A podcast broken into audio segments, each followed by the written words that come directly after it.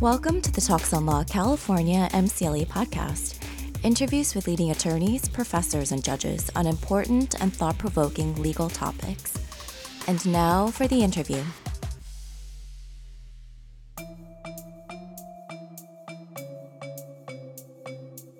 Stolen art, Nazi plunder, and near perfect forgeries are often at the center of a Hollywood blockbuster. But the world of illegal art is actually a multi billion dollar industry connecting rich dealers, organized crime, and some of the most reputable museums in the world. Hello and welcome to Talks on Law. I'm your host, Joel Cohen. Today we'll be talking about illegal art, and our guest is an expert in the field. Dan Levy, a principal at McKool Smith in New York, and a former prosecutor for the Southern District of New York, where he worked for over 11 years. Dan, welcome to Talks on Law. Thank you. I'm glad to be here. Maybe we can start a little bit with your introduction to the field. How were you first connected to the illegal art world? My introduction to this area came as a result of a case that I worked on for a year or so, two years actually, um, relating to some works of art that were sold by a gallery in New York, the Knoedler Gallery, that turned out to be fake. Um, and the story starts in the late 90s works start to trickle into the gallery, literally pulled out of the back of a car, um, by unbelievable artists. Artists Jackson like- Pollock, Mark Rothko, Willem de Kooning, Robert Motherwell. I mean, these are giants of 20th century art. some of the most expensive painters as well. Uh, some of the most expensive, and whose whose um, body of work is extremely well documented, and that figures into the story very prominently because slowly but surely over time, about 60 works were brought by a Long Island art dealer named Glafira Rosales into the Knoedler Gallery, which was arguably the most prestigious art gallery in the United States. It had existed since before 1900. An Um, Upper East Side institution. an Upper East Side, a major institution in the art dealing world. And it turns out that all the works that Glafira Rosales brought into that gallery and another gallery to be sold were fake. Now, the interesting thing about it is um, they weren't fake in the sense that they were copies of works of art that existed. They purported to be by all of those great artists, and they purported to be works that had never been exhibited before. So these were, in, in some ways, originals. in some ways they're originals, and in fact they were original in the sense that they were painted by um, an artist named Pai Shen at his house in Queens. Pai Shen was a Chinese artist who had emigrated to the United States from China. He had a bit of a minor art career in China himself and tried to restart his career here in the United States, didn't, and got into this business together with a companion of Glafira Rosales named Jose Bergantinos. And the works were brought into the gallery, and slowly but surely they were sold. The proceeds. So here we're talking about art fraud. And so we'll get into some of the other kinds. But this is, This is outright art fraud. They were represented by Glafira Rosales to have been painted by these artists. They were represented by the gallery to have been painted by these artists, and they were not. there was one master forger behind all There was one master, not so much forger in the sense of a copy of a real work, a forger in the sense of forging the style of a particular. So here we're talking about brushstrokes or brushstrokes and the canvases canvas. And the masonite, which is the hard back that sometimes canvases are mounted on, um, and um, and the paints. and the paints themselves. Yeah. Um, ultimately, the works that were sold by the galleries to end purchasers were sold for about eighty plus million dollars. What did you do in this case? We had to put the lie to Glafira Rosales' story and ultimately to the story that the, gal- the gallery itself told to others, which is that the works were owned by a, Sw- a mysterious Swiss Mexican collector um, who did not want to be identified, um, and that the works had been purchased via particular people from the artists themselves. Um, artists did, in some cases, sell works directly to people or give works as gifts, um, but not these works. These works were painted in Queens, and they're masterful fakes. They're masterful fakes. Many people who were experts in these particular artists were fooled by these um, by these works. They're masterful. So this this brings up a number of questions. One of which is what it is to forge art, what it is to be an original, and then how one goes about clamping down on that fraud. Well, and and the sort of preliminary step to clamping down on that fraud is authenticating a particular work, right? Galleries have a role to play in that. Um, in this particular case, the Knoedler Gallery um, said things to um, purchasers, either end purchasers or sometimes the agents who work on behalf of purchasers, about the provenance of the particular. So they were knowingly misrepresenting. Um, what has been alleged in the civil litigation is that they were knowingly misrepresenting the provenance. Um, And just for us non-art experts, provenance is the history of the of the, the history of the ownership of, uh, of a particular work, and typically you can, if you look at a catalog, you can see, catalog in an auction, for example, you can see private collection, museum, or what fr- the artist himself or It herself. traces itself back to the creation. Theoretically, you should be able to put it all the way back into the arti- artist studio. Theoretically, you don't necessarily have all the tools at your spo- disposal to be able to do that.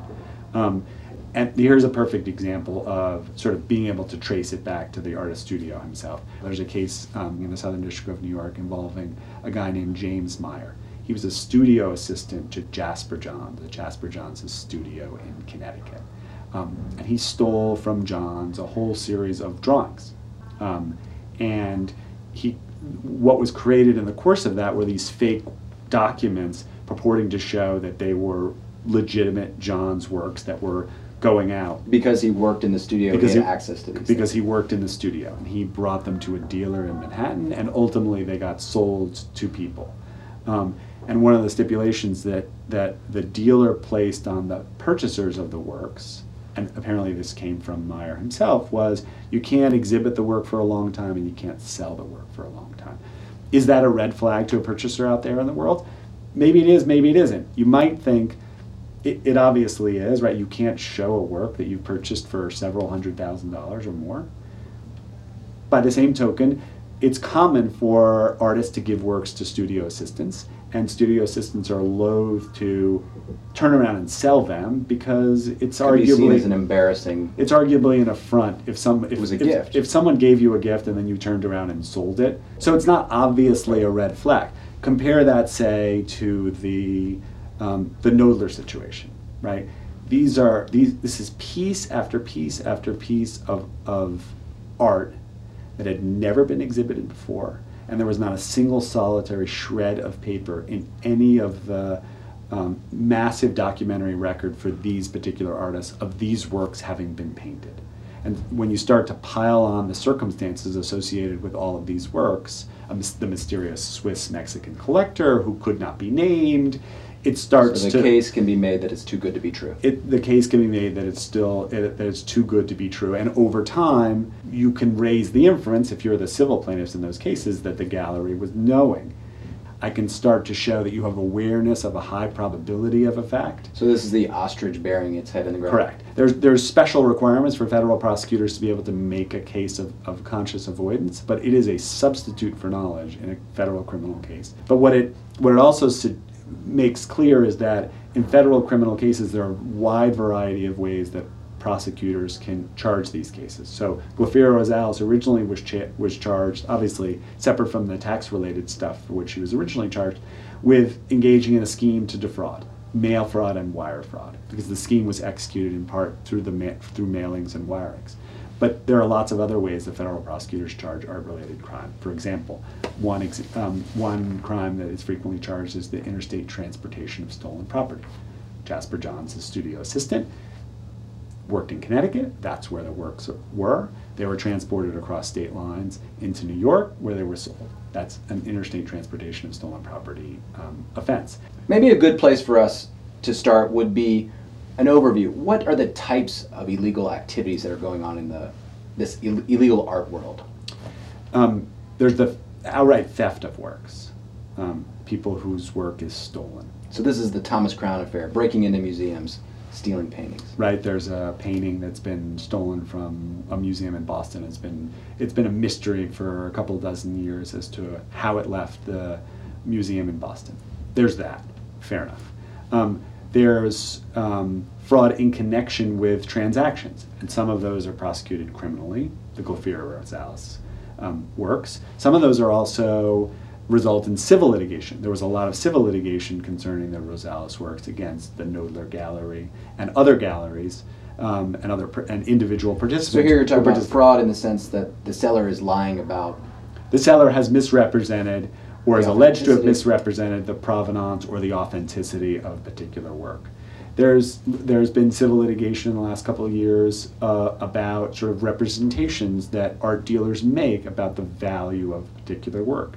That's also had a bit of a, um, a difficult time. So the art is real in that case. Maybe, maybe the the seller is is puffing up the price. Is puffing up the price and saying the fair value is X when in fact it's a lot less than X, the fair value. Um, there's litigation over and prosecutions as well as civil forfeiture, and I'll talk about that in a second, relating to stolen works, works looted by the Nazis, um, or cultural property that's been taken in a violation of the law of some other country and then brought into the United States. Those are sort of the biggest things that are going on. There's also some authentication related litigation that's going on.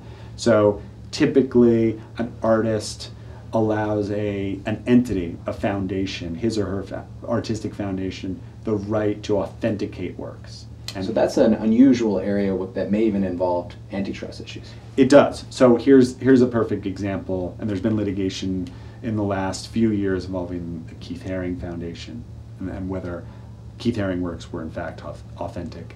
Alexander Calder, the sculptor, um, uh, and some others, Andy Warhol being the most prominent example, about whether a particular work is authentic. And an artist, say Andy Warhol or Alexander Calder or Keith Haring, will give the right effectively to a foundation to authenticate a work. Say whether this is a real work or it's not a real work. So the question is whether these gatekeepers, are, in a sense, are controlling the industry too much.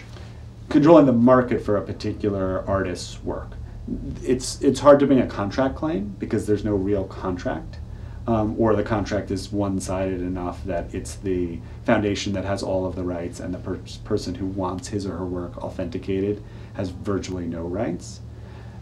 But there's been some litigation, and the real, the only real litigation that's had any traction, and it's been of a bit of a mixed bag, um, has been this antitrust theory. So, for example, if you're the Warhol Foundation and you own a large corpus of Andy Warhol work, and someone comes to you and says, Is this a real work or not? I believe it is, and here's why.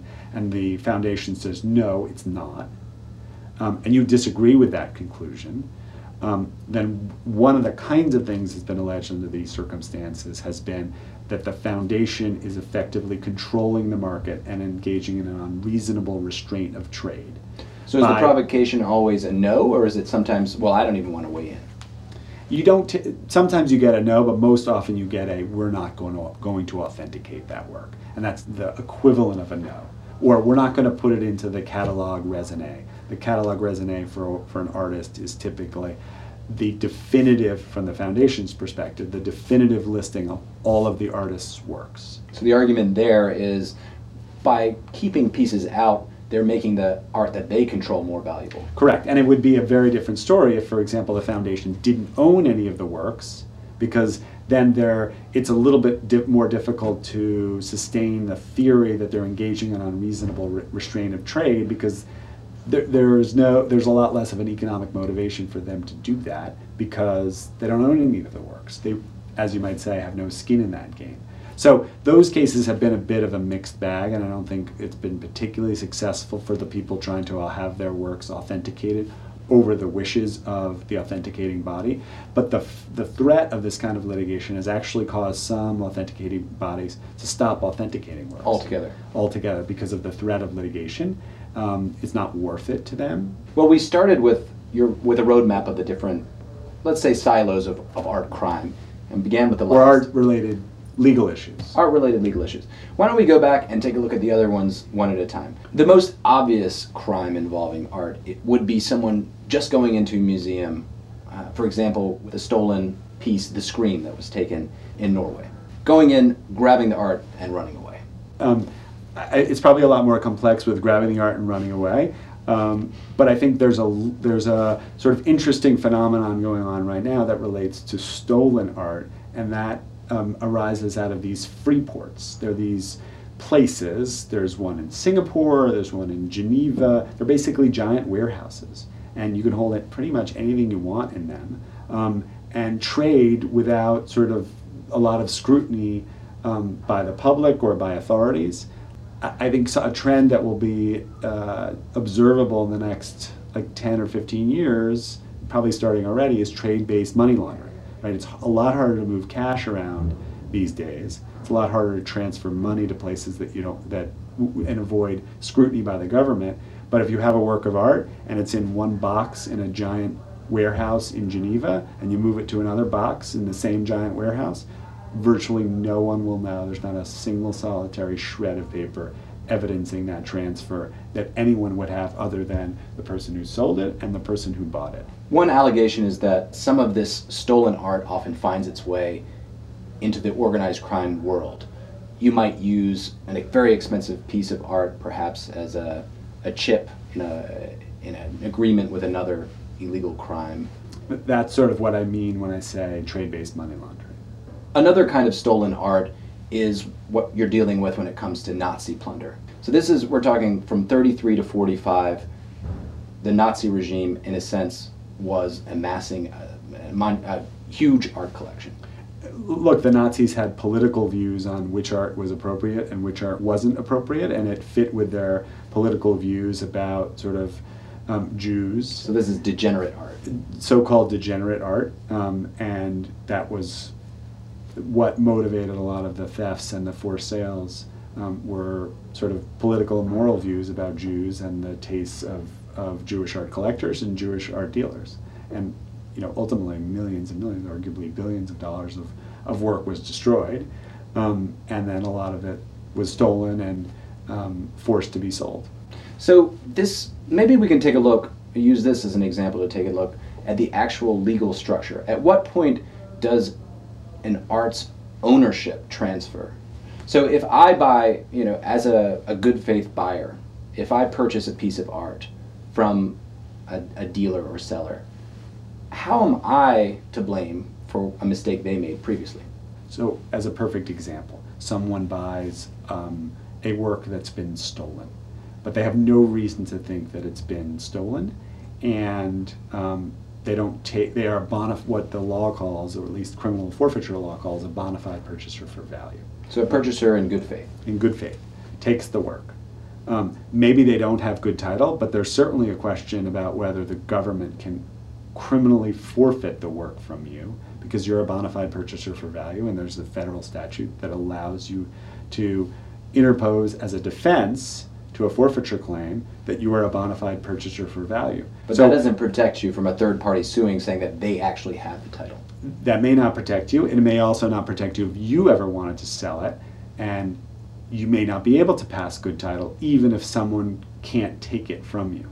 So there's a bit of a netherworld between having good title and being being subject to at least criminal forfeiture of the of a particular work, um, and you might just be content to keep your pretty picture and never have to sell it again, um, as opposed to being able to sell it or bequeath it to your own heirs. So, in the example you gave, it was a private owner. A lot of times, this plays out with the owner being a museum. How does that work? I, I, think the legal issues are similar or arguably the same, although sort of a museum might not, it might be harder for a museum to say that it is a bona fide purchaser for value because they're probably going to be charged with a higher level of knowledge, right? Because museums do the kinds of due diligence that a private collector may not necessarily do, right? A museum may not take a represent, may not take a representation that oh the provenance of a particular work is from X to Y, from Y to Z, they may question that. Um, whereas a private collector may say, oh, you tell me that the provenance is X to Y to Z. Okay, I believe you. So it, it all depends on who you are as to what, whether you would be, could be a bona fide purchaser for value. Also, I think museums have a special responsibility as part of this system, and I think they largely behave um, in light of that special responsibility and, and charge themselves with sort of engaging in um, morally responsible behavior that, that a private individual may not feel compelled to engage in. And they may also have a deeper pocket and be able to absorb losses in a different way. But this type of controversy has, has been brought involving some of the most famous museums in the United States. and, and abroad. So a perfect example was a work that was um, uh, taken from a family, a Jewish family in Vienna. It's called Portrait of Wally, and it came to the United States um, and was seized by the government off virtually off the wall of, I believe, MoMA, um, and I think it was 1999. Um, and there was a fight between the United States Attorney's Office and the Leopold Museum in Austria over whether the Leopold Museum um, took the work properly, was a bona fide purchaser for value, I believe. And ultimately, it was resolved that the Leopold Museum would buy the work or pay the family who claimed that the work had been unlawfully taken from them. And I think it was $19 million. Why don't we talk about cultural heritage? Here we have another field of illegal art.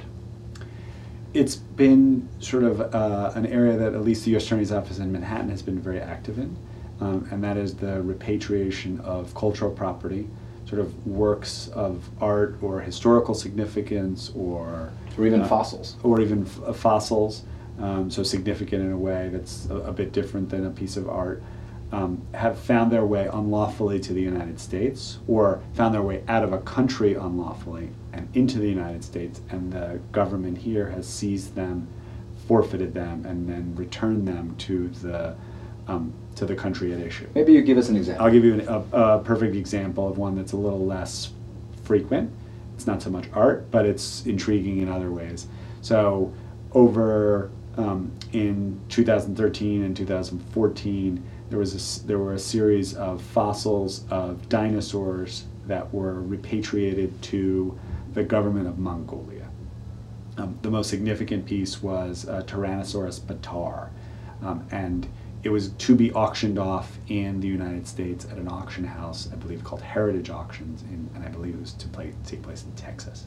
And the government sued to stop the auction and ultimately prosecuted the person who was largely responsible for bringing the works out of Mongolia into the United States. And the theory on which he was prosecuted was a species of, no pun intended, of um, smuggling.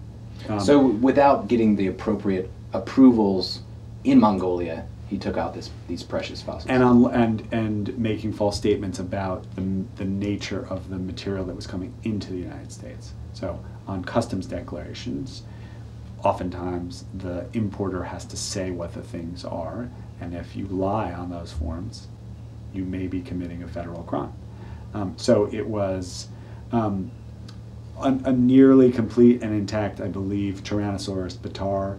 Um, there was pieces or which complete- I, I don't know anything about, but I assume is extremely. it's a big rare. giant dinosaur, and having one that's largely intact is even more rare.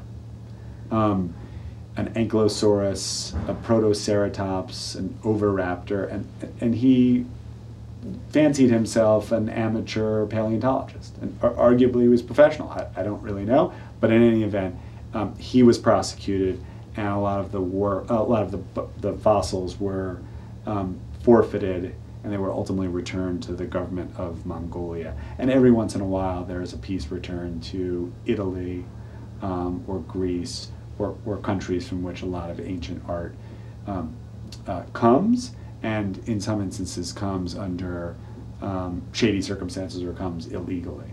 So let's let's transition towards a, an- a perhaps more uh, well understood form of of crime, and that's actual forgeries. So taking a painting and replicating it and selling it as the original.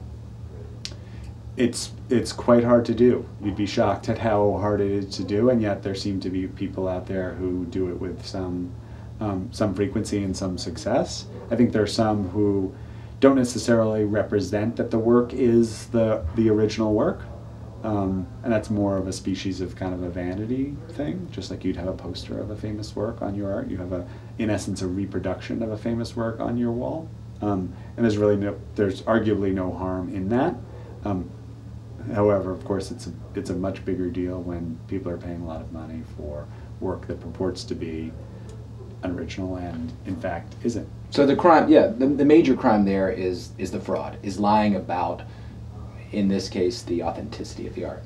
And that's that's a a federal prosecutor would probably charge it in that way as either a mail fraud or a wire fraud, and all that takes is a scheme to defraud that's executed really through either the ma- a mailing or a wiring. And it doesn't have to be. You don't have to send someone a letter with, containing a fraudulent statement in order for it to be mail fraud.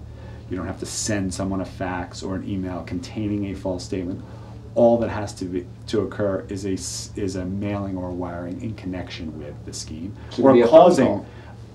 correct um, or an email or causing a mailing or a wiring. So you may cause someone else to say a bank to send a bank statement. So, for those of you watching for MCLE credit, the code for this course is 062515. Again, the code for this course is 062515.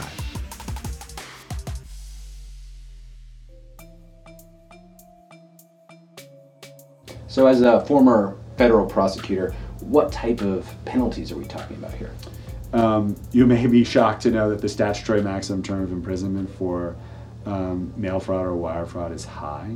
Can be 20 years or could be more under certain circumstances. Um, that's not what someone would get, and typically sentences um, are, are much lower than the statutory maximum. The statutory maximum for bank fraud is 30 years in prison. Rarely does someone get 30 years in prison for bank fraud. And typically, what happens in fraud cases is that the driver of the sentence is the loss. So if someone buys a work of art, it's virtually valueless. They paid a million dollars for it. The loss would be a million dollars. And that's the starting point for the sentence, but not the end point. The loss is a key factor. The sophistication of the criminal offense is a key factor. The, But argument could be made, and I'm not making it because I personally believe it, um, that a very wealthy individual is buying a beautiful piece of art, and at the end of the day, they end up with a beautiful piece of art.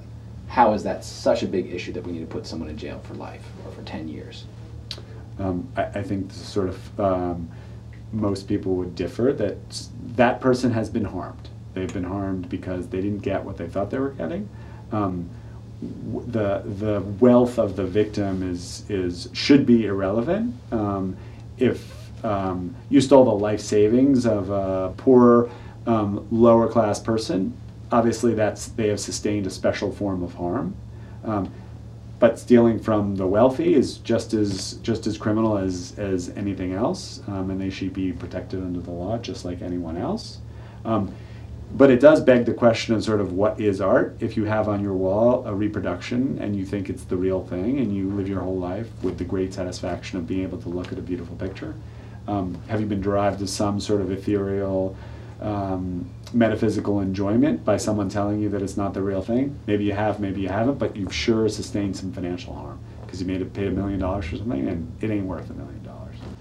But it, it certainly begs the question of what does it mean to be art? Um, and I'll give you a perfect example. There was a um, someone who was a founder. He operated a foundry in, in Queens named Brian Ramnarine, and he casted works of art for Jasper Johns, among others. So Jasper Johns has been involved, his work has been involved in all kinds of frauds. Uh, there's there's this theft case and this case, um, and and I imagine there have been others. I just don't can't think of any off the top of my head. But th- these two are relatively recent.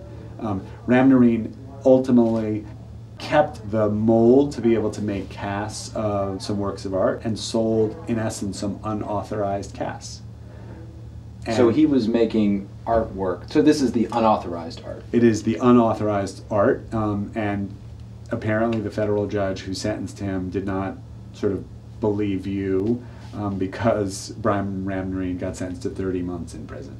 Um, so for two and a half years of in jail. Now, to be um, to be fair, um, he was a recidivist. He had done this before, and he'd also done this with other artists for whom he had cast works. Um, So he was Robert supposed Indiana. to destroy these these uh, moldings, I don't know if he was supposed to s- destroy the, but um, certainly not use them. but certainly not use them to create unauthorized works, um, and certainly not sell them without the knowledge of the artists.